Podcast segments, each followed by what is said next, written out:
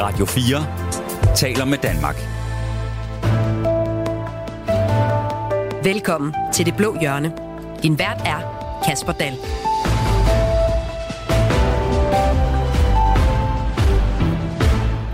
Der er altså ikke noget som et børnearrangement på Frederiksberg Bibliotek, som kan få de borgerlige og såkaldt liberale til at samle tropperne i protest.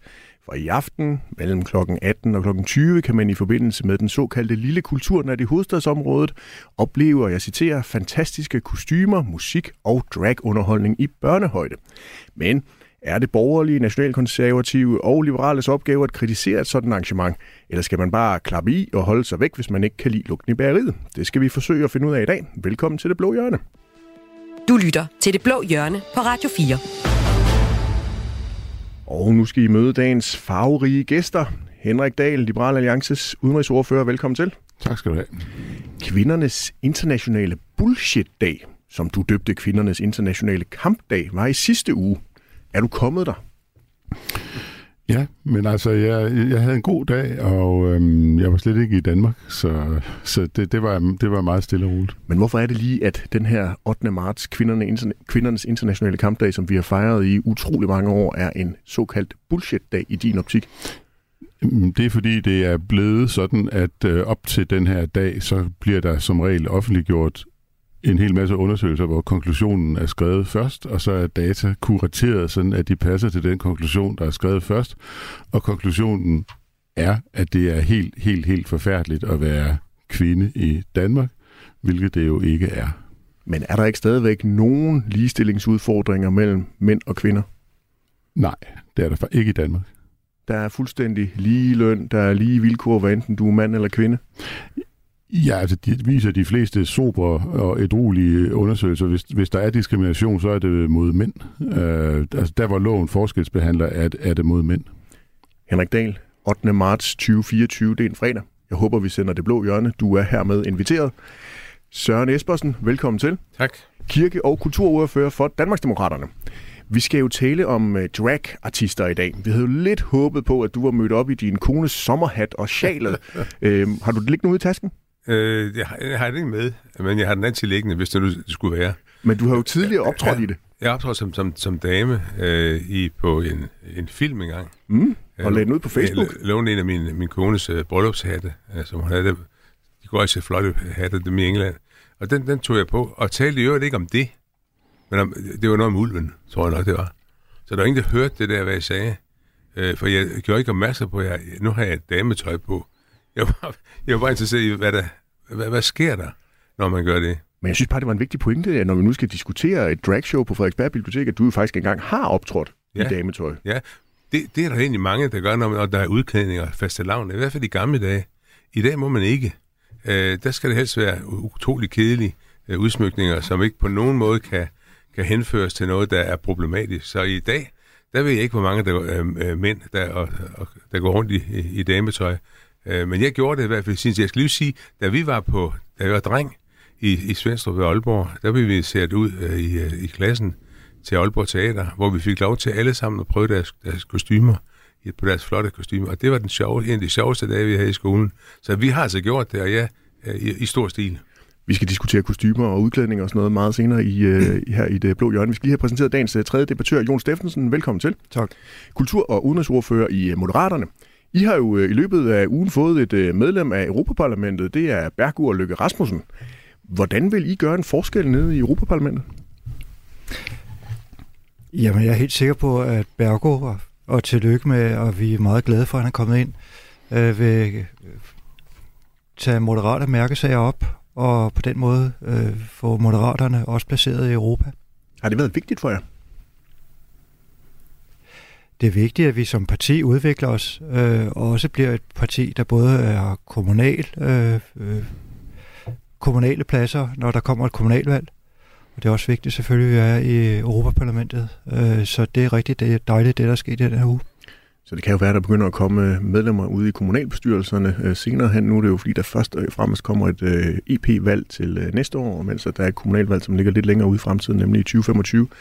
Søren Espersen, er du lidt misundelig på Moderaterne? Fordi Inger Støjberg, hun var jo ude i går, mener jeg det var, at fortælle, at I også gerne vil stille op til Europaparlamentsvalget næste år. Øh, det har jeg ikke engang bemærket, men det, det, det synes, jeg ligger til et hvert parti, at man gerne vil være med i Europaparlamentet, og det er så også åbenbart noget, vi skal, og det synes jeg er en rigtig god idé.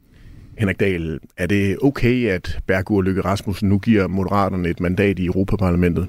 Bare sådan lige til lytternes orientering, så fik han 11.615 personlige stemmer, til sammenligning så fik Søren Gade, som jo reelt er det mandat, han sidder på, hele 201.696 stemmer. Det er jo sådan, reglerne er. Jeg foreslog på Twitter, at man kunne lade sig inspirere af professionel fodbold, så man kun kan skifte hold i august og januar. Men øh, jeg ved ikke, om der er flertal for det. Men Henrik Dahl, det var jo også det, jeg så, for jeg følger dig jo også på Twitter, og så tænker jeg, jo jo, Henrik Dahl, det lyder lidt som om, du er ude og fiske nogle likes, fordi det vil jo ikke betyde alverden. Så skifter de jo bare der. Ja, men altså, så må man, hvis man er, virkelig ikke kan leve med det, så er vi jo i den heldige situation, vi kan lave reglerne om. Det er det jo ikke øh, alle, der kan. Så, så hvis, hvis, hvis det er utåligt, så kan Folketinget lave reglerne om. Men det har Folketinget jo indtil videre ikke gjort. Jeg er rigtig glad for, at I øh, alle tre er med i dag, og til dig, der lytter med derude, husk, at du også kan blande dig i øh, debatten. Det gør du ved at sende os en sms på 1424, så dukker den op på computeren her i studiet. Velkommen til. Radio 4 taler med Danmark. Bare lige en hurtig runde. Jon, Søren og Henrik, er der nogen af jer, der skal på Frederiksberg Bibliotek senere i dag? Øhm, jeg får ikke tid, øh, desværre. Jeg skal hjem til Ribe, hvor jeg bor. Det er vigtigt, vigtigt at komme til provinsen en gang imellem, ja. Jon, svinger du forbi Frederiksberg Bibliotek? Øh, jeg har ikke overvejet det, men det var da godt være. Det kan være, du gør det efter øh, øh, debatten her i øh, det blå hjørne. For det er som sagt i dag, at 6-12-årige børn de kan opleve dragunderholdning på Frederiksberg Hovedbibliotek. Det sker som en del af den lille kulturnat, der bliver afholdt i hovedstadsområdet, og det bliver ikke helt uden på styr. Flere demonstrationer er blevet varslet både for og imod arrangementet inde på biblioteket. En af demonstrationerne hedder Vi slår ring om børnenes uskyld, og en moddemonstration kalder sig København for mangfoldighed. I skal heller ikke med til nogle af demonstrationerne, tænker jeg så. Det bliver nok svært, når man sidder øh, i sin bil på vej til Ribe. Jeg modtaget, Henrik Dahl. Søren Espersen, som jeg lige fik nævnt, så har vi jo set dig med hat og dametøj. Det var jo din kones koralfarvede sommerhat og dertil hørende sjal. Øhm, hvad er det, der er så farligt ved det der dragshow på Frederiksberg Bibliotek? Jamen, det ved jeg heller ikke, om det er. Altså, jeg synes, det allervigtigste at starte med at sige, det er, at det er godt, at forældrene er vågne i forhold til det woke. Det pusher nok, det jeg brugte ordet vågne, fordi det er jo det, der drejer sig om åbenbart i, i woke. Men at de holder øje med, hvad der sker, også og råber vagt i gevær, hvis jeg synes, der er nogle, nogle, undskyld, nogle grænser, der, der, der er brudt. Så det, det er det vigtigste af det. Hvis det er sådan noget med, at nu, nu, nu skal børnene opleve nogen, der tager forskellige kostymer på, og, og, og mænd, der bliver til kvinder, sådan noget, det er jo, det er jo harmløst, eller burde være det. Men, men lige pludselig er det så også øh, tilladt. Det må man gerne. Men ellers må man ikke øh, vise kvinder øh, eller øh, kønsskifte i, i andre sammenhænge. Man må ikke være mexikaner, man må ikke være italiener, øh, man må ikke have lov til at være noget som helst, som kan genere. Men nu må man pludselig gerne være øh, drag-kvinder og klæde sig ud. Det er meget kompliceret, det hele. Hvorfor er det det? Hvorfor er det blevet så kompliceret? Ja, det er fordi, vi gør det til et problem, hvad det jo ikke er, at nogle børn øh, tager øh, fastelavnskostymer på og laver, laver sig om fra mand til, til eller dreng til pige. Det synes vi jo bare i gamle dage, da jeg, da jeg var til, øh, det synes vi bare var skægt at komme til at grine af det. Så hvis det er så på det niveau, så er jeg ikke særlig nervøs for, hvad der sker i aften. Der, der er ting, der er, er vær, langt værre, der er på vej øh, i, i den der kultur, det der woke-kulturen. Men, men så er det spørgsmålet, er det ikke nogen af dine borgerlige kolleger, der har været med til at gøre det kompliceret og gøre det her til en sag? Nej, altså, ja, nej, for vi så jo, at der både var med, øh, meddemonstrationer og moddemonstrationer, og det er jo præcis i demokratiets ånd, det må man jo selv om. Hvis der er nogen, der synes, at det krænker børnenes uskyld, så øh, kan jeg godt forstå dem. Øh, men, men altså, jeg synes, det er helt fint, at, at der er forskellige opfattelser af det her. Henrik Dahl, hvis man ikke vil til dragunderholdning i børnehøjde, skal man så ikke bare lade være med at tage på Frederiksberg Bibliotek i aften? Jeg synes, diskussionen er startet et øh, lidt forkert sted, fordi øh, det er jo en diskussion, som blandt andet drejer sig om offentlige institutioner, øh, og øh, hvordan offentlige institutioner kan øh, tillade sig at øh, optræde.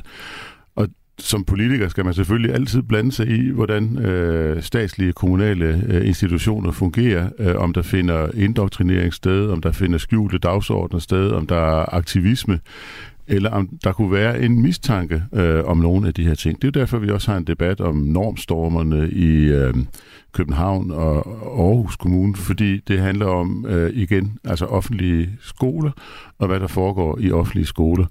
I vores parti øh, tror jeg slet ikke, vi ville tage diskussionen op, hvis det skete i Rødovre Storcenter eller en eller anden privat regi, så ville vi bare ligesom sige, nå, ikke? men her har du en diskussion om, hvordan vores øh, fælles institutioner øh, optræder, og hvilket niveau af aktivisme, der kan accepteres. Men Henrik Dahl, kan man så acceptere, at der er et dragshow, når man har Kulturnat, Frederiksberg Bibliotek åbner dørene, de har to, der øh, optræder i dametøj? Jamen, man er jo nødt til at sætte den her sag øh, i sin rigtige sammenhæng, og arrangementet er formentlig i familie med normstormerne. Normstormerne er jo det her foretagende, der unddrager sig offentlig indsigt, og som har skjulte øh, dagsordner om at øh, destabilisere kønsidentiteten. Og det er øh, ud fra et forsigtighedsprincip at man nødt til at rejse en debat, om det her også drejer sig om at destabilisere kønsidentitet. Men gør det det, Henrik Dahl? Det er der jo ikke rigtig nogen, der ved, men man er som sagt man er nødt til at have en debat om det. Der, der er jo en udbredt kritik af, af normstormernes øh, skjulte dagsordner i offentlige øh, institutioner. Og selvfølgelig kan man også have en diskussion og sige, at det her beslægtet med normstormerne, og er der nogle offentlige debatter, som der ikke er nogen, der har bedt øh, en offentlig institution om at øh, køre frem med. Henrik Dahl, det lyder som om, vi har fået filosofen Henrik Dahl i, i studiet. Jeg kunne godt tænke mig lige politikeren Henrik Dahl.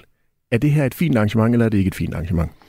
Jamen, det er jo ikke et fint arrangement, fordi at, at det er et arrangement, som ikke kan sige sig selv helt fri for at have en skjult og aktivistisk dagsorden, og det er ikke helt fint, når det foregår i offentligt regi. Jon Steffensen, kan det her få dit uh, PCK, så at sige? altså, hvis vi tror, at børn tager skade af at se en mand i dametøj, så synes jeg, at vi skyder langt over målet. Øh, og det, det, det, jeg er altså på Sørenholdet her. Øh, det her, det er ganske harmløst. Det er et led i en kulturnat. Det er godt, vi har den slags arrangementer. Det er vigtigt, at vi også tror på, at børn kan opleve noget, som ligger uden for deres normale, øh, kan man sige, det de normalt ser. Det er jo det, kultur går ud på. Det er jo blandt andet, at vi får nogle input af noget, der... Sådan kan det også være. Og herre Gud, hvis vi tror, at alle børn bliver drags eller ændrer seksualitet på grund af, at de ser to mænd i dametøj i aften, så tror jeg, vi undervurderer både børn og deres forældre og hele samfundet. Det her, det skal der være plads til. Og øh, jeg har øh, på ingen måde, øh, det er ikke at sige opbakning til det ene og det andet, der mener jeg, at vi skal have en armslængde. Men at begynde at sige, at fordi at Frederiksberg Bibliotek er offentligt støttet, at, at vi simpelthen skal lægge så hårde grænser ned over en institution, at de næsten ikke tør gøre andet end det, vi forventer, så synes jeg, at vi, vi, vi, øh, vi, vi misforstår vores opgave på Christiansborg. Henrik Dahl, det her det er jo et show, der bliver tilpasset målgruppen, altså de 6-12-årige, de skal blandt andet synge Disney-sange. Tager børnene skade af det? Jamen, man skal Som Jon på... Steffensen øh, siger. Ja, altså, at jamen, altså, man, man skal passe på ikke at dumme den her diskussion ned til sin mest dumme variant. Det er sådan øh, i store dele af verden, at der er en social øh, epidemi med noget, mm-hmm. som på engelsk hedder rapid onset gender dysphoria, altså at lynhurtigt fremprovokeret kønsdysfori. Sociale epidemier, de kommer et eller andet sted fra, og sociale epidemier, de kommer jo fra indoktrinering, de kommer fra de sociale medier, og vi skal selvfølgelig være opmærksomme på de her øh, sociale epidemier, fordi de har vist sig at være meget problematiske. Der er en kæmpestor skandale i Storbritannien med en klinik, der hedder Tavistock, som uden at have medicinsk grundlag for det, har behandlet mennesker med rapid onset gender dysphoria. Vi er nødt til at have en eller anden form for forsigtighedsprincip her, når vi har den her sociale epidemi. Men Henrik Dahl, er det virkelig det, altså, det lyder jo næsten helt konspiratorisk, altså sådan en eller anden øh, verdensomstyrtende øh, tendens, der lige pludselig har ramt Frederiksberg Bibliotek. Er det sådan, du ser det? Det er da ikke... Altså nu Indoktrinering gør, taler du der om. Nu gør du den her diskussion dummere, end den er. Altså, du har et bjerg af kedelige sager foran dig i den engelsktalende verden med mennesker, unge mennesker, som har fået irreversibel medicinsk behandling, som har fået irreversibel kirurgisk behandling. Og du har også øh, nogle vidnesbyrd om, at det øh, er en eller anden form for social epidemi. Det er jo ikke en konspirationsteori, det er empiriske facts, øh, som jeg forholder mig til, og jeg introducerer empiriske facts i den her diskussion. Men, men Henrik Dahl, jeg, jeg prøver også at få det ned på noget konkret. Altså, vi har et dragshow fra 18 til 20 på Frederiksberg Bibliotek. To drags klæder sig ud, stiller sig op, vil underholde de børn, der nu er dukket op i anledningen af en kulturnat for børn i hovedstadsområdet. De skal synge Disney-sange. Er det en del af den store globale tendens? Den sociale epidemi kommer et eller andet sted fra, og den går ud over konkrete mennesker, og derfor er man nødt til at anlægge en eller anden form for forsigtighedsprincip, fordi offerne for den her sociale epidemi, det ender jo med at blive nogen, der får øh, meget, meget skadelige hormoner, som kan ødelægge kroppen, og måske får meget skadelig kirurgisk behandling, som er irreversibel. Henrik Dahl, er det her et brik i, øh, er det her arrangement et brik i en større sammenhæng? Ja, der er grund til at tage en forsigtighedspause og stoppe op og spørge, om det er det, fordi normstormerne er en del af den her diskussion, og, og, og når du har en storm med en social epidemi, så vil man jo normalt altid anlægge en eller anden form for forsigtighedsprincip. Det skal vi selvfølgelig også gøre her. Søren Espersen, men, du har markeret, skal der anlægges ja. et forsigtighedsprincip? Jo, men det er også det, det er godt, det er godt at forældrene, øh, de, de, de, gør, de går oprør over det. Altså, for det er rigtigt nok, øh, hvis det her var bare et spørgsmål om en, en udklædningsfest, men woke-folk gør det jo til juridisk kønsskifte, alle de andre ting, som vi skal sidde og diskutere, de blander det sammen. Det er der problemet det er. Almindelig øh, fastelavnshalløj, glimrende, men det, de gør det til noget andet. Det gør vi ikke. At, men, men altså Søren Espersen, diskussionen kører jo. Altså, er, er I ikke selv med til at gøre det til noget, det måske ikke er? Nej, jeg synes, det, det, det er et utroligt spændende emne, hvad der er i gang, som Henrik øh, Dahl også siger, i forhold til, til hele woke-kulturen. Hvis ikke vi reagerer der, eller, eller blander os, i øvrigt er det en politisk pligt, det mener jeg altid, at blande sig i alting overhovedet. Og det er jo derfor, vi er så glade for, at I er kommet her i dag. Jon Steffensen, social epidemi, siger Henrik Dahl, og indoktrinering, det er det, han frygter, at øh, arrangementet på Frederiksberg Bibliotek i aften kan være en prik i.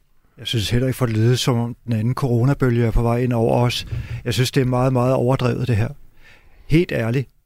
Det er, nu kan man sige, at i øvrigt har Frederiksberg traditioner øh, for, at øh, der er på Frederiksberg ret højt til loftet øh, blandt Frederiksberg-borgere. Det er også derfor, at Caféen Team ligger der. Der er mange andre steder øh, på Frederiksberg, hvor, hvor ligesom der er muligheder og højt og, og rum for at være anderledes.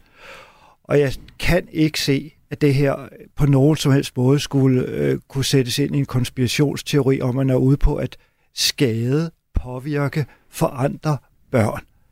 At se to mænd i dametøj, hvis man tror på, at det for andre børn. Den anden ting, jeg synes er ret vigtig i øjeblikket, og det handler ikke om konspiration eller påvirkning eller noget, men, men unge har i dag mere flydende seksuelle grænser, de går ud og ind af. Sådan er det. Og det skal vi jo på en eller anden måde bare sige, det er en del af samfundet. Er det en del af noget påvirkning, eller er det bare en del om, at alle unge har til enhver tid lyst til at eksperimentere og gøre ting anderledes? Det tror jeg. Og jeg kan ikke se, at det her arrangement i aften øh, øh, på nogen måde øh, er andet end at vise, som Søren Espersen også gjorde engang, Dirk Passer havde også DM-tøj på en gang. Altså herregud, det er, noget, det er noget, der har fundet, øh, stået på i århundreder, at vi, vi skifter identitet øh, et øjeblik, fordi det kan være sjovt at prøve. Og det tror jeg bare kan være med til at give unge, eller i det her tilfælde børn, en oplevelse af en verden, der er større, end man lige tror. Henrik Dahl, er det i virkeligheden ikke meget liberalt, som Jon Steffensen er inde på, det her med, at man har flydende identiteter nu, og man selv kan vælge, hvad man gerne vil være? Det er helt vildt provokerende, at Jon Steffensen kommer med så mange stråmandsargumenter. Jeg tror faktisk ikke, at der var noget af det, du sagde, der ikke er stråmandsargument. Der er ikke nogen, der taler om konspirationsteorier. Jeg ved ikke, hvad du har af belæg for det her flydende kønsidentitet. Altså, det er bare en påstand, du smider på bordet, og som du ikke rigtig kan komme med noget belæg for. Det er fuldstændig vildt, at du ikke vil høre efter, hvad det egentlig er, der bliver sagt. Der er konkrete skandaler i en lang række lande. Der er konkrete lande, der slår bak med alt det her øh, stophormoner og kønskirurgi. Norge slår bak, Sverige slår bak, Storbritannien slår bak, mange steder i USA slår man bak.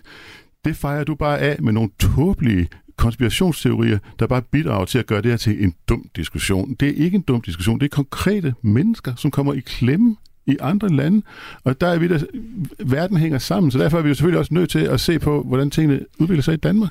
Jamen, den, den, den, synes jeg, den diskussion er vigtig, men den har ikke noget med arrangement i aften at gøre, Henrik. Det er det, du ja, det siger klæder... du, men det siger jeg, den har. Ja, så må men, du komme men... med nogle, jeg har kommet med mine argumenter for, at det har noget med arrangement ja. at gøre. Så må du komme med nogle rationelle, sammenhængende, fornuftige argumenter for, at det ikke har noget med arrangement at gøre.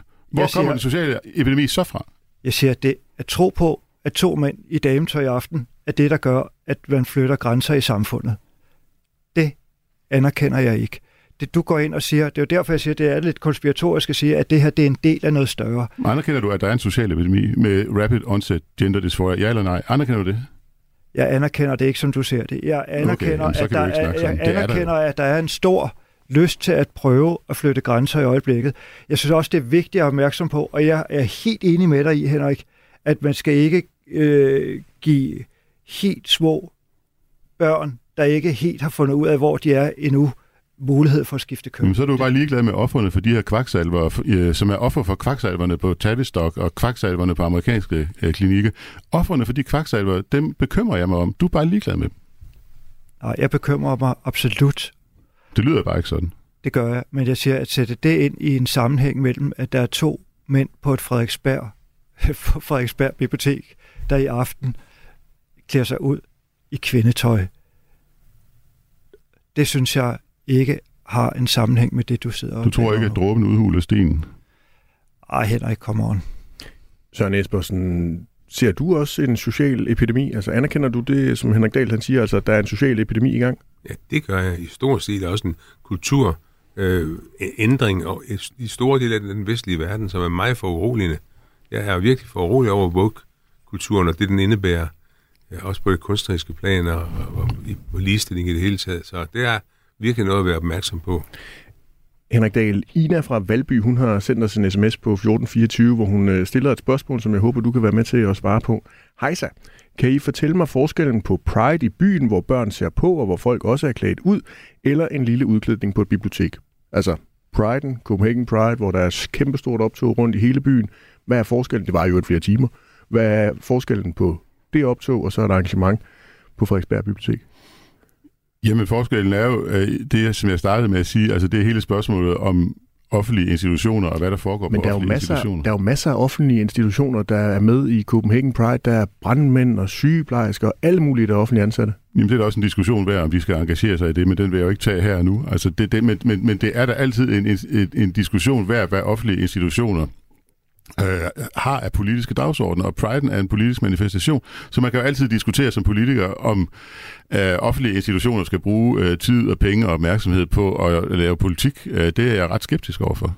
Lad os lige prøve at høre, hvad øh, en af dem, der rent faktisk skal være med til at optræde i, øh, i, i aften på Frederiksberg øh, Bibliotek, han siger, det er Magnus Johansen, som øh, var med i Radio 4 morgen, og han øh, forklarer lidt om showet sådan her.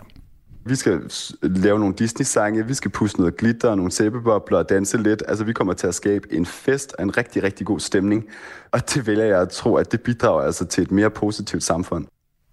Søren Espersen, sæbebobler, dans, glimmer. Bidrager det ikke til et mere positivt samfund? Det, det, det, det lyder som om, at det, at det kun er sådan lidt et eller andet andet, så har vi noget Disney-støv ud og sådan noget. Altså, der er jo, en, der er jo givetvis en, en, en anden dagsorden bagved. Hvis det nu havde været nogen, der skiftede tøj, uden at være drags, drag queen i det daglige, så var det jo en helt anden situation. Nu skal vi have det skæg, nu skal vi til faste lavn. Og jeg synes, det er der, hvor det går galt, det er, at man netop så... Men Søren Espersen, havde det været okay, hvis de nu var klædt ud som enhjørninge? Jamen altså, for min skyld må folk klæde sig ud som, som hvad de vil. Øh, måske lige bortset fra Prince Harry, som engang ville være nazist og kom i fuld uniform. Det skal man nok være lidt varsom med. Ellers synes jeg, at folk må, må, må, må gøre det, de vil i forhold til udklædning. Tag børnene med til alle mulige skægge shows og nyd faste lavn, og så læs på, hvad de her folk siger om, hvad man må og hvad man ikke må.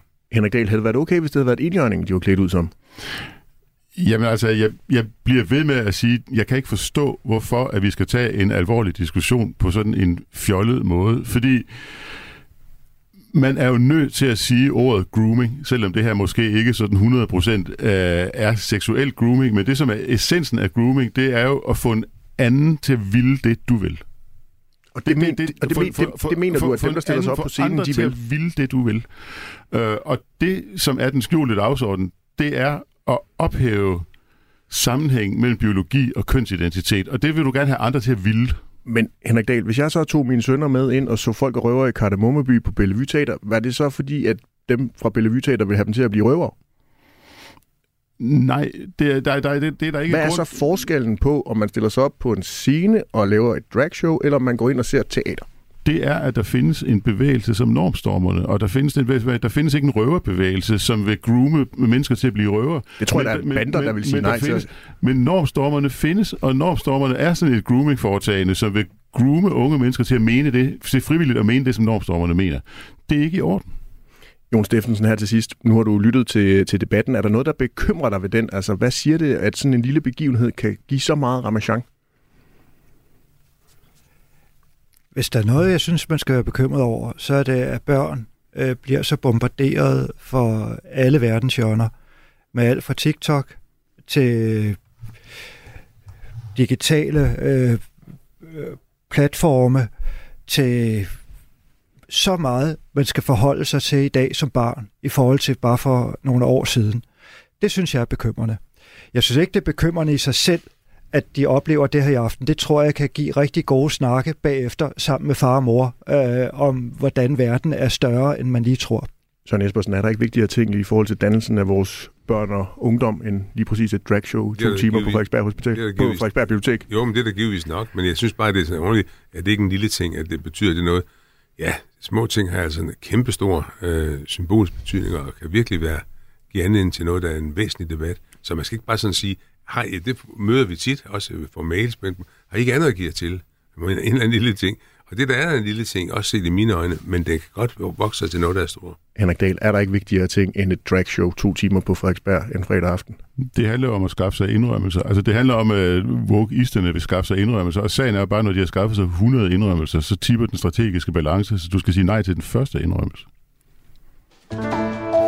Radio 4 taler med Danmark. Vi er nået til et fast element her i øh, det blå hjørne, nemlig det blå barometer. Det er her, vi kigger på kampformen i øh, blå blok. Og Jon Steffensen som repræsentant for Moderaterne, så har du fornøjelsen af i dag at kigge med sammen med dine borgerlige kolleger. Og om mandagen, så er der folk fra dit parti, der får lov til at kigge med på Centrum Venstre. Men i dag, der kigger vi på de borgerlige, og der er jo nok at tage fat på, må man sige. På et øh, pressemøde om den øh, Ukrainefond, som et bredt udsnit af Folketinget præsenterede i onsdags, der fik øh, pressen nemlig en omgang voksenskæld ud af udenrigsminister Lars Løkke Rasmussen. Lad os lige prøve at høre, hvad han øh, sagde her. Bruger du den her lejlighed til at stille det spørgsmål?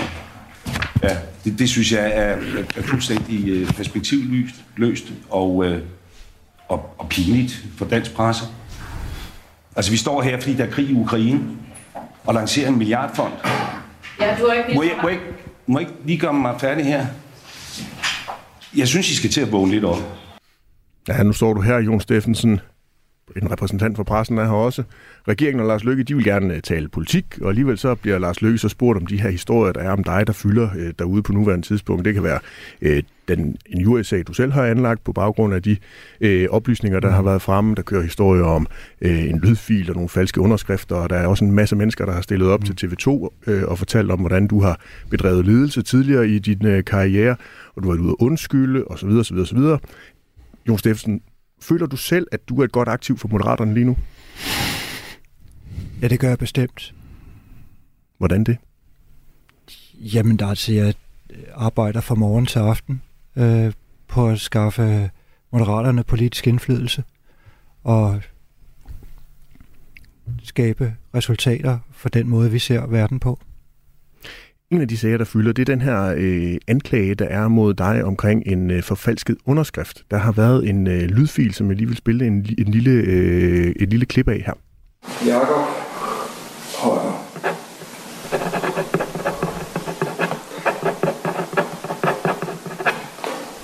Det ser meget godt ud, ikke? Den har været øh, vidt og bredt omtalt i en lang række medier i, øh, i løbet af både denne og, og sidste uge. Øhm, Jon Steffensen, jeg ved, der kører en, en jury-sag, øhm, og det er muligvis, at du ikke har lyst til at, at tale så meget af det her, om det her, men er det dig, man kan høre falske en underskrift i den her lydfil? Nej, det er det ved Gud ikke. Men er det dig, man hører? Det må man høre, hvordan den her lydfil er strukket sammen, det ved jeg ikke. Det jeg kan sige, som også er kommet frem i den her uge, øh, ikke gennem bestyrelsen, men fordi børsen har fået agtindsigt på Frederiksberg Kommune, der er jo sender samme dag en mail til Frederiksberg Kommune om, at de må vente nogle dage på at få dette dokument, der, der er nogle underskrifter, der mangler. Hvorfor pokker skulle jeg så et øjeblik før sidde og gøre det her? Altså, det giver ingen mening. Så du mener, det er en fil eller et lydklip, der på en eller anden måde er manipuleret, sat sammen, eller hvordan forestiller du dig, at den er blevet skabt? Jamen, det skal jeg ikke kunne udtale mig om. Det eneste, jeg siger, det er bare, jeg har ikke skrevet det dokument under. Jeg siger, skriver samme dag til Frederiksberg Kommune, at de må vente nogle dage, fordi der mangler en del underskrifter på dokumentet. Men det er dig, vi hører. Ja, det er da mig, man hører, men det har ikke noget med en underskrift at gøre. Hvordan er det egentlig at være Jon Steffensen, der nu er trådt ind på den landspolitiske scene, efter at selvfølgelig at have været kandidat og har været i valgkamp, og nu har været øh, folkevalgt i næsten 100 dage? Jamen, jeg er rigtig glad øh, for mit arbejde. Jeg er rigtig glad for at repræsentere partiet. Og jeg synes, det har været ekstremt, især på det kulturpolitiske område, synes jeg, at vi har fået sat nogle meget markante aftryk på hvilken øh, retning og hvilke bedre vilkår kulturpolitik skal have de næste par år, så det er jeg stolt af. Øhm, så må jeg jo også erkende, at øh, når man er politiker, så står man, øh, skal man stå på mål for meget.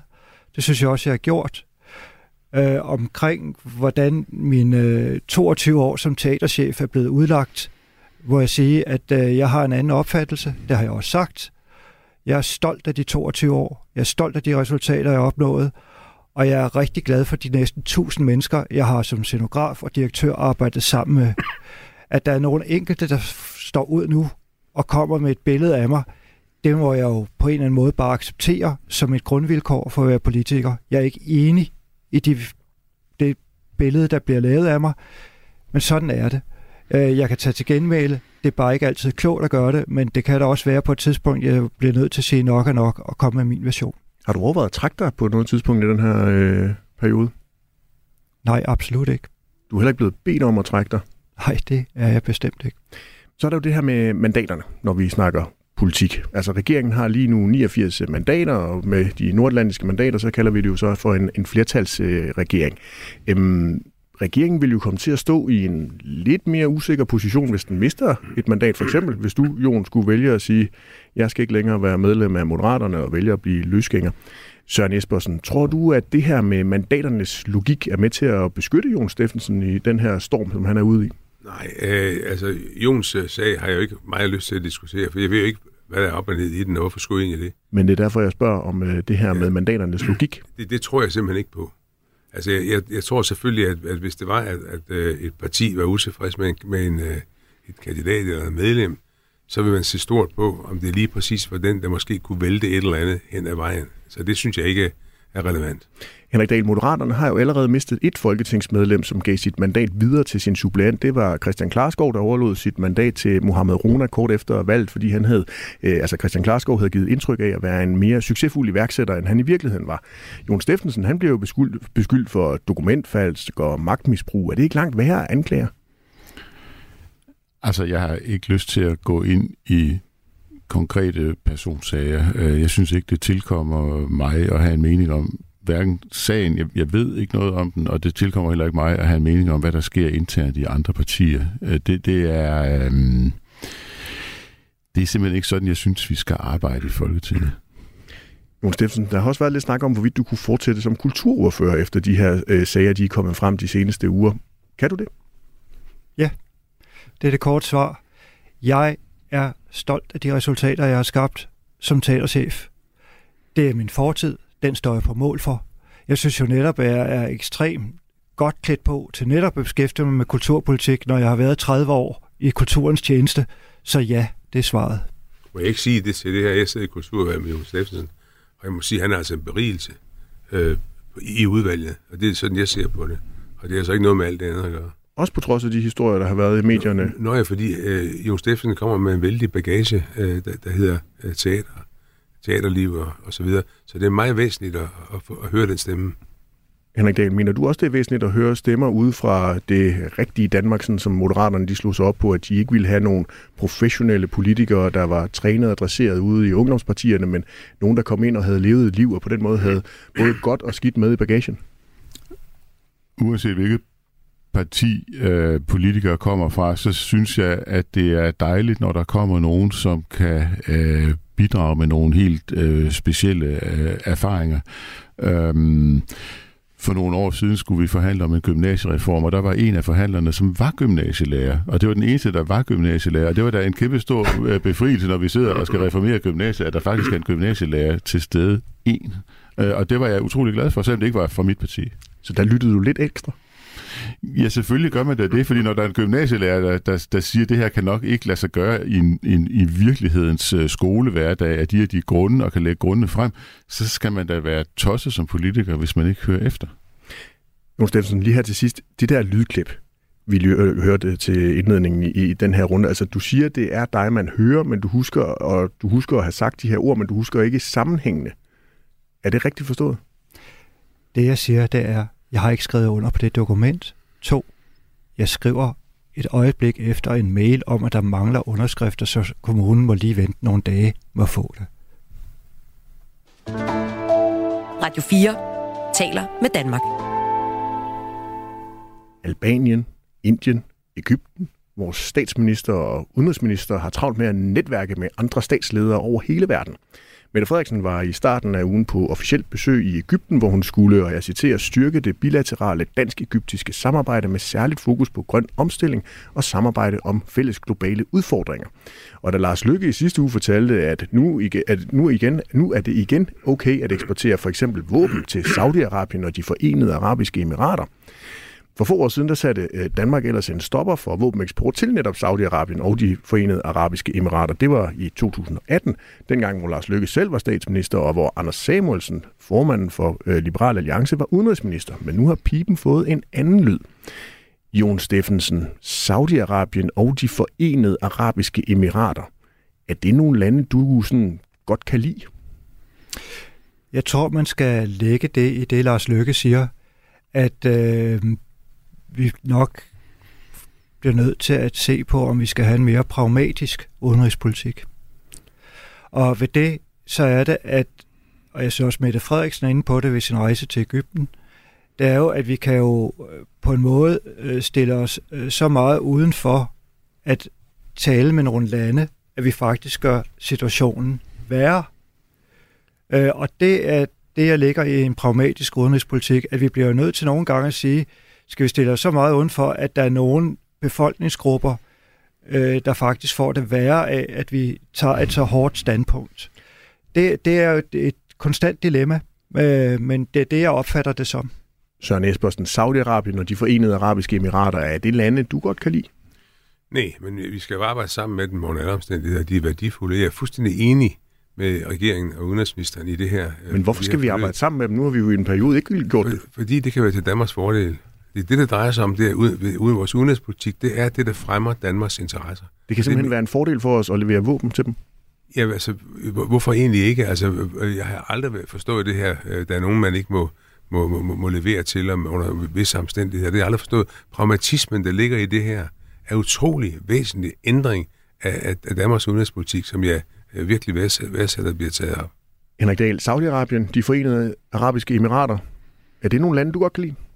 Jeg synes ikke, det er nogen særlig sympatiske øh, lande, men jeg er fuldstændig enig i, at det er nødvendigt at føre en pragmatisk politik, fordi lande har ikke venner, og lande har ikke følelser, lande har interesser, og derfor skal vi føre den politik, der fremmer øh, Danmarks interesser og fremmer interesserne for de borgere, der bor i Danmark. Og det gør vi bedst ved at tillade våbeneksport til nogle af de her lande, for eksempel? Det gør vi ved at have diplomatiske relationer og have samarbejde også med lande, der har dårligere øh, menneskerettighedspapirer, end vi selv har, fordi der er måske syv, otte lande i verden, der har lige så fine menneskerettighedspapirer, som vi har. Ellers måtte vi opgive at have med resten at gøre. Nu er der jo så enighed her i studiet om øh, den nye linje, som regeringen har slået ind på, men der er også kritik af øh, beslutningen. For eksempel Amnesty International og Enhedslisten. Gruppeformand Peter Velblund i Enhedslisten, han kalder det et rystende brud med praksis at sælge våben til bekymrende regimer. Og grunden til, at jeg spørger jer, det er jo så, fordi, politikken, øh, fordi Mette Frederiksen til, øh, til politikken har sagt, der er en risiko for, at vi får et Vesten, hvor vi står sammen, men hvor vi til gengæld bliver isoleret globalt. Mette Frederiksen fortsætter. Derfor har vi brug for at få flere kræfter til at bygge alliancer. Øhm, og hun tilføjer også, at det skal være med dem, vi ikke kan lide, som I også lige har været inde på. Det er så i den forbindelse, at hun har været på et, øh, et besøg i Ægypten. Øhm, og Ægypten ligger jo lige i det nordlige Afrika, tæt på øh, Europa. De har et tvivlsomt demokrati, må man sige, men de kan være en nøgle for mm. øh, EU i forhold til migrationsstrømmene. Henrik Dahl, hvad er det for nogle overvejelser, man skal gøre sig i forhold til at samarbejde med lande som eksempelvis Ægypten, der har det her noget tvivlsomme demokrati?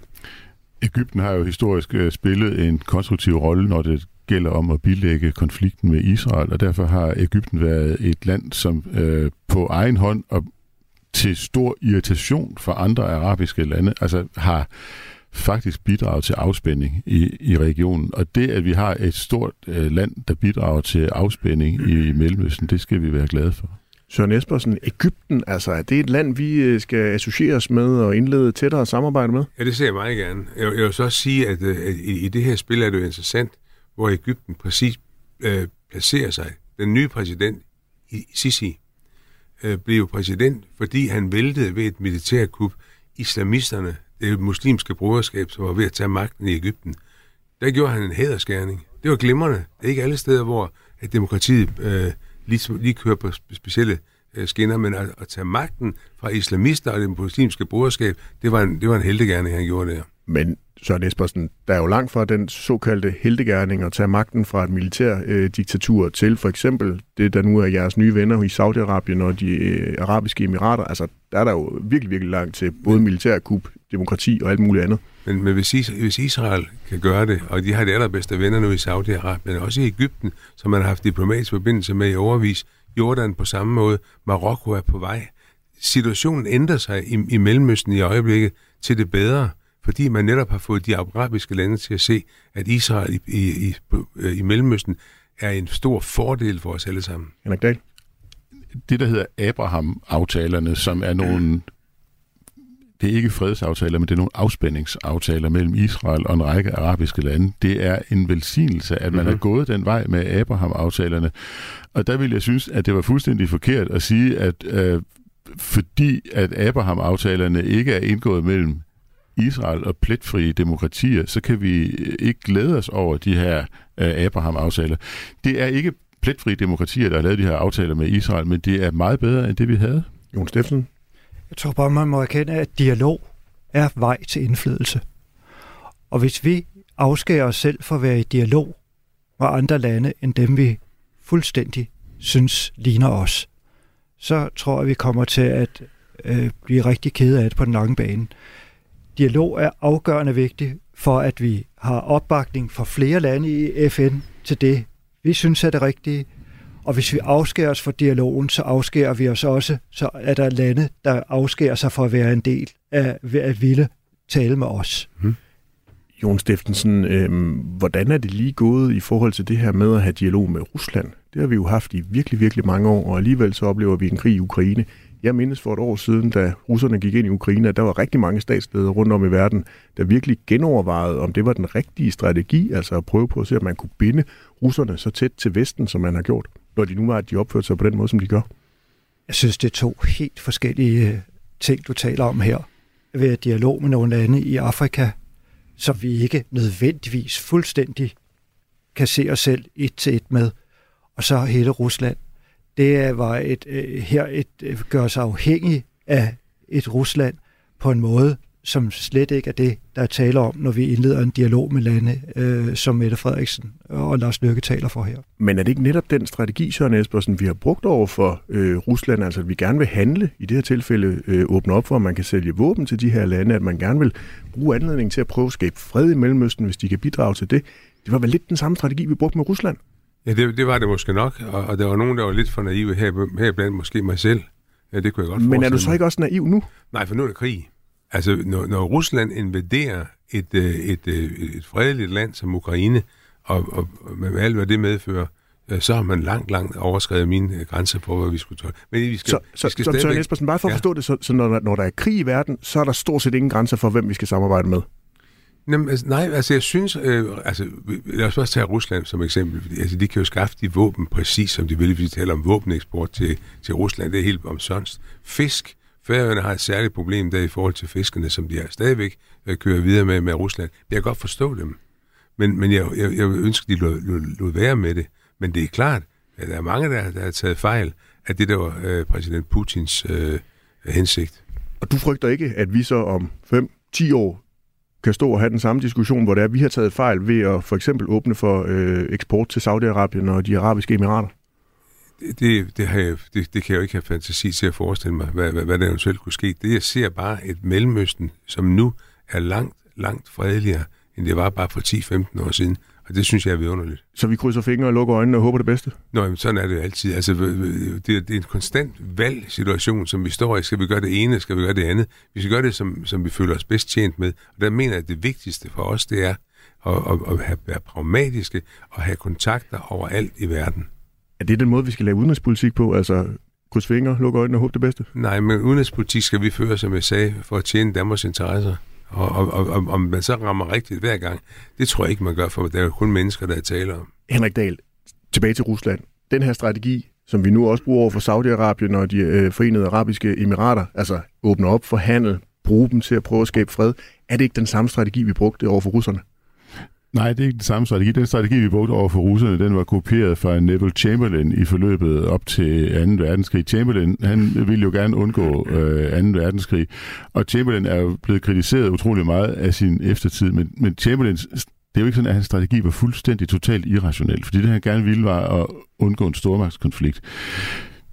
Den samme form for appeasement er blevet ført øh, over for Rusland, og der har jo specielt Angela Merkel haft et håb om, at det her appeasement, der kunne man undgå den store krig, som der er nu. Nu står øh, Angela Merkel tilbage og bliver kaldt Tysklands Chamberlain, og, hånen vælter ned over hende, og jeg har også stået i det her studie og, og hånet hende. Men det er jo ikke irrationelt, at man gerne vil undgå en konflikt i den skala. Det skal man sige. Det, det, strategien var forkert, men det er ikke irrationelt at prøve at føre en politik, hvor man undgår en krig, der er så voldsom som den krig der. Det var heller ikke irrationelt af Chamberlain, at han gerne ville undgå Men, 2. verdenskrig. Henrik Dahl, inden det bliver til en, øh, en, øh, en historietipe, hvad er det lige, der er forskellen så helt konkret over for den strategi, som vi har brugt over for russerne i mange år for at forsøge at trække dem tættere på Vesten, for eksempel ved at handle, for eksempel ved at prøve at skabe fred i, øh, i deres region, og så det, vi ser nu med Saudi-Arabien og de forenede arabiske emirater?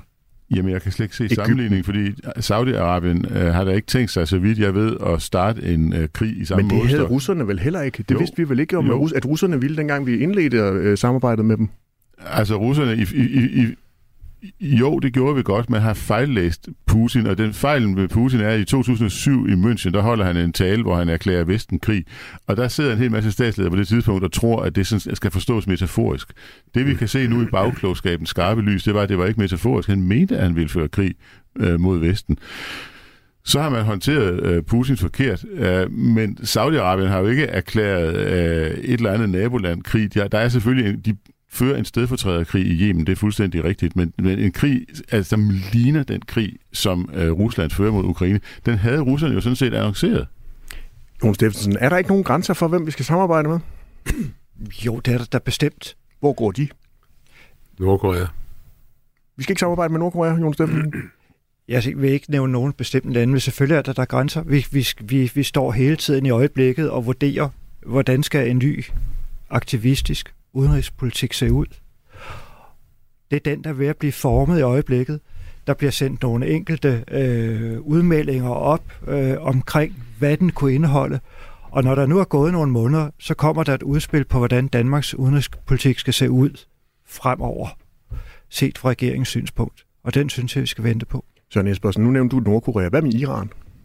Ja, det bliver på samme måde. I Iran har vi jo alligevel haft en, en forbindelse med jer selv. Du, der var du så også med, Henrik, tror jeg, som er nævnte derude i, Iran for ikke ret mange år siden. Og, og på den måde så vi også ting, som, som vi lærte af. Jeg mener, det, at diplomatiet skal holdes kørende øh, næsten for enhver pris. Vi skal også øh, se, om vi kan slutte fred med vores øh, øh, øh fjender. Det er lidt nok at slutte fred med vennerne. Der er jo også andre situationer, hvor der er nogle lidt andre boller på suppen, også fra oppositionen på, øh, på højrefløjen. Vi har talt meget om sportswashing og slyngelstater i de senere år. VM i Katar, her var der jo et bredt politisk ønske på højrefløjen om et politisk boykot af arrangementet. Det samme har været på tale i forhold til OL i Sochi, dengang det blev holdt i, øh, i Rusland. Vi kritiserer også lystigt, skulle jeg næsten til at sige, fra politisk side, danske virksomheder får stadigvæk at arbejde i Rusland. Det gælder Eko, Rockwool, Carlsberg. Jeres borgerlige liberale kollega Janne Jørgensen har været bannerfører for, at man skulle boykotte de her virksomheder. Men eksport af våben til slyngelstater i Mellemøsten, det er så bare helt fint, eller hvad, Henrik Dahl? Altså, vi vil gerne have et godt forhold til de her lande, vi vil gerne have, at vi kan øh, gå i dialog med dem, og, og, og øh, der er jo ikke tale om, at, at vi på national plan har valgt at have en boykot imod nogle af de her lande. Altså, det, som vi, du diskuterer med Rusland, det er jo, at der i EU-regi er en boykot øh, imod Rusland, fordi Rusland har overtrådt øh, FN-charteret og invaderet et suverænt naboland. Altså, Nå jo, men, men Henrik Dahl, i forhold til altså, hyggeleriet her, er der ikke lidt hyggeleri i, at man siger, at man vil gerne eksportere til nogle øh, tvivlsomme stater i Saudi-Arabien og de arabiske emirater, men at man vil gerne ned og boykotte VM i Katar? Mm. Jamen altså, hyggeleri, det er jo, når man siger et og gør noget andet. Altså, hvis man siger, at man vil fremme Danmarks interesser, og så fremmer Danmarks interesser, så er man jo ikke hyggelig. Altså, så er man måske kynisk, det ved jeg ikke, men man er i hvert fald ikke hyggelig. Fordi hyggeleri er jo bare per definition noget andet. Jon Steffensen, kan du se det hykleriske i, at man har en politisk diskussion, om man skal boykotte VM i Katar på grund af de forhold, som migrantarbejderne har arbejdet under, men at man har ikke nogen problemer med at sende våben og eksportere til lignende lande? Jeg står helt ved, at øh, der var en debat, som jeg også bakkede op om, at det havde været bedre, at VM havde ligget et andet sted end i Katar. Det synes jeg sagtens, at vi kan stå på mål for, og også mene fremadrettet. Men det viser jo også, lige der, det her viser også, hvor isoleret vi stod, som nogle øh, ret få lande i forhold til resten af verden. Og jeg vil godt bare sige, at det afspejler jo dybest set, at måske hvis vi havde været bedre i dialog-mode med mange flere lande omkring det her, så kunne det være, at det havde haft en større påvirkning, ikke bare omkring om VM skulle være i Katar, det havde nok skulle være, men hvor det fremadrettet skal være. Men, men vi bliver nødt til at se, at verden er større, end at stå fuldstændig fast på vores synspunkter. Men, det kommer vi altså ikke langt Men Jon Steffensen, kan du forstå, hvis der er nogle vælgere derude, som tænker, at det lyder lidt mærkeligt, at de den øh, ene dag står og råber og skriger om en øh, politisk boykot af et kulturelt arrangement i Katar, af alle de årsager, der handler om menneskerettigheder, demokrati og lignende i, i et øh, land, som jo langt overvejende grad minder om Saudi-Arabien, øh, hvor man nu gerne vil samarbejde og eksportere til. Nu får du det med våben til at lyde øh, meget, meget voldsommere, end det er. Det er den ene ting. Våben er ikke voldsomme? Jeg siger, at det er jo ikke våben, som når du bruger ordet våben, så lyder det øh, måske voldsommere, end hvad det er for noget, vi kommer eventuelt til at eksportere. Jeg vil godt lige sige, der er jo hele tiden meget, meget stærke øh, restriktioner omkring, hvad danske virksomheder kan eksportere, og hvad de får lov til at eksportere. Så jeg vil sige, der er enormt store, eller hvad man siger, der, der er så meget forsigtighed omkring, hvad det er, Danmark eksporterer, når det gælder våben eller systemer, eller hvad det nu kan være. Det, der sker nu, det er, at vi dybest set sidestiller Danmarks virksomheder med resten af EU omkring, hvad vi kan eksportere eller ikke kan eksportere. Så kan vi sige, at det, at det er lempe for meget, at vi sidestiller danske virksomheder med resten af EU. Det kan man diskutere. Men noget, man i hvert fald ikke kan diskutere, det er, hvor restriktivt der ses på hver enkelt tilladelse og hvor mange tilladelser, der bliver givet, og hvor mange tilladelser, der ikke bliver givet. Det synes jeg bare hører med i det her. Det er ikke bare sådan øh, øh, carte blanche til, nu kan vi sælge hvad som helst til landet. Og så tog vi også diskussionen 14 år for sent.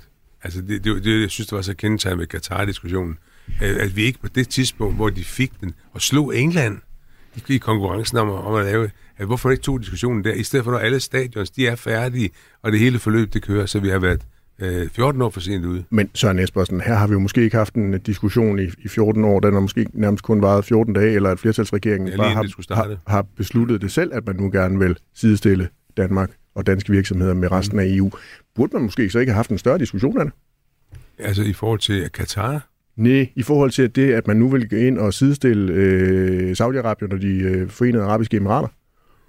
Jo, men altså... Og tillade altså, våbeneksport. Jamen, det, det, den diskussion øh, må, må man jo meget gerne tage. Jeg, jeg ved, hvad jeg mener om Men hvis det. den skal tage 14 år, At, øh, jeg, forstår, jeg tror ikke helt, jeg forstår, hvad du, hvad, hvad du mener. har vi egentlig ikke bare manglet en diskussion af det? Den, den tager vi jo blandt andet nu, og den øh, foregår også i pressen i stor Men- stil. øh, Der Men der masser er jo ting. lempet. Jamen, der er masser af kritik af statsministerens rejse, også af udenrigsministerens rejse, ikke? Så Vi når ikke mere i dag. I Det Blå Hjørne, tusind tak, fordi du øh, lyttede med, og tusind tak til dagens øh, debattør, Henrik Dahl fra Liberal Alliance, Søren Espersen fra Danmarksdemokraterne og Jon Steffensen fra Moderaterne.